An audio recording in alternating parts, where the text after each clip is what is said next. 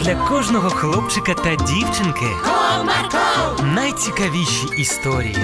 comarco, Не прогав свій настрій. comarco. Команда Марка.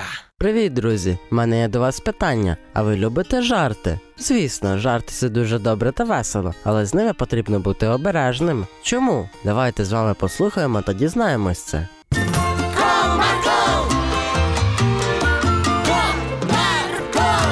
Одного теплого та сонячного дня дві подружки зустрілися у парку на дитячому майданчику, щоб трохи провести час разом. Слухай, а що ми будемо робити? Я взяла з собою пластилін. Можливо, поліпимо різні фігурки. Гарна ідея, давай. Тільки щоб було цікавіше, може будемо ліпити одне і те ж? А потім порівнювати. Та ні. Просто подивимось, хто і як уявляє одне і те ж саме. Знаєш, у цьому є щось цікаве. Після цього Оленка дістала свій пластилін та поділила все порівно, всі кольори на дві частинки. Це тобі, а це мені. Ага, а давай зліпимо жирафа. Так, звісно ж, це моя улюблена тваринка. І моя. Після цього дівчатка почала ліпити. Вони дуже старалися, та все в них вийшло гарно, та жирафи були ніби справжні, тільки не в реальному розмірі. У тебе так гарно виходить. Справді, дякую. Але знаєш, він трішки схожий на кабанчика. Ха-ха, на кабанчика? Ну так, такий пухкенький і кумедний. Ну, мої роботи так ніхто ще не називав. Давай тоді зліпимо будиночки для наших тваринок. Але ж жирафи не живуть у будиночках.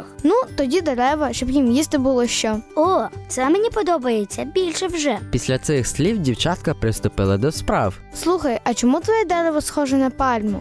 Моє? Де воно на пальму схоже? Та он три гілочки та довгий стовбур. Нічого він не схожий на пальму. Та я жартую, не злись. Все, ліпи далі. Ну гаразд. Після цього вони продовжили свою справу, та за кілька хвилин їх витвори були готові. Ось я доробила, і ні на яку пальму воно не схоже. Промовила трохи ображена Оленка. Так, тепер на пальму не схоже.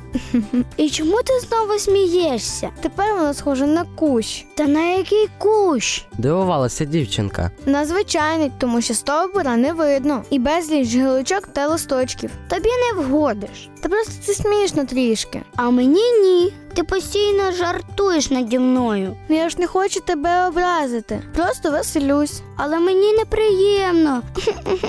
Почала плакати Оленка. Ти чого? Все ж добре, ти пробач, якщо я образила. Треба перед тим, як жартувати, думати. Промовила дівчинка та плачучи кудись пішла по парку. Куди ж вона? Здивувалася подружка та вибігла за нею. Оленко, зачекай, давай поговоримо. Кричала вслід Надійка, але подружка її не чула та бігла далі, аж поки її не зупинила перехожа жіночка. Дівчинко, ти куди така заплакана біжиш? Що сталося? Та наді мною моя подружка постійно жартує, і мені образливо. І тут до них і Надійка підбігла. Фух, я тебе ледь не здогнала. Ось вона каже: то в мене жираф схожий на кабанчика, то в мене дерево, як пальма чи кущ. Та я ж просто жартувала, я нікого не хотіла образити. Так, дівчатка, мені здається, що вам потрібно поговорити та вирішити це питання, щоб більше ніхто ні на кого не ображався. Гаразд. Погодилась дівчинка з перехожою. Оленко, вибач мене. Я невдало жартувала, та й взагалі не мала кепкувати своїх фігурок. Добре,